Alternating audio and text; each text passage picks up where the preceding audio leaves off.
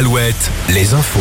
Nicolas Mézil, bonjour. Bonjour Arnaud, bonjour à tous. On commence avec le temps de ce mercredi, toujours ensoleillé, mais cette fois-ci bien plus calme puisqu'on n'aura pas d'orage. Quelques brumes côtières encore en Bretagne où il fera entre 22 et 28 degrés cet après-midi. Ailleurs, comptez de 27 à 31 degrés.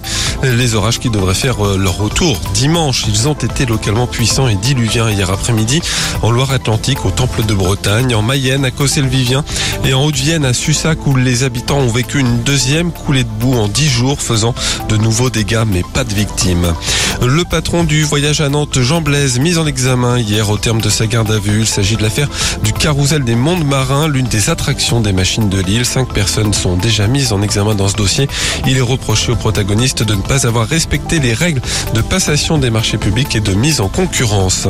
Une campagne nationale de prévention contre le, contre le harcèlement scolaire sera lancée à la rentrée de septembre. Elle sera diffusée à la fois à la télé et sur les réseaux sociaux. La lutte contre le harcèlement à l'école est une priorité affichée du gouvernement après le suicide de plusieurs collégiens harcelés ces dernières semaines. Dans le Finistère des fouilles menées hier près de Châteaulin dans une propriété de Port-Launay pour une affaire vieille de près de 20 ans. Une information du journal Le Télégramme, des investigations relancées par le pôle Cold Case récemment créé à Nanterre et qui concerne la disparition d'une jeune femme de 20 ans en 2004.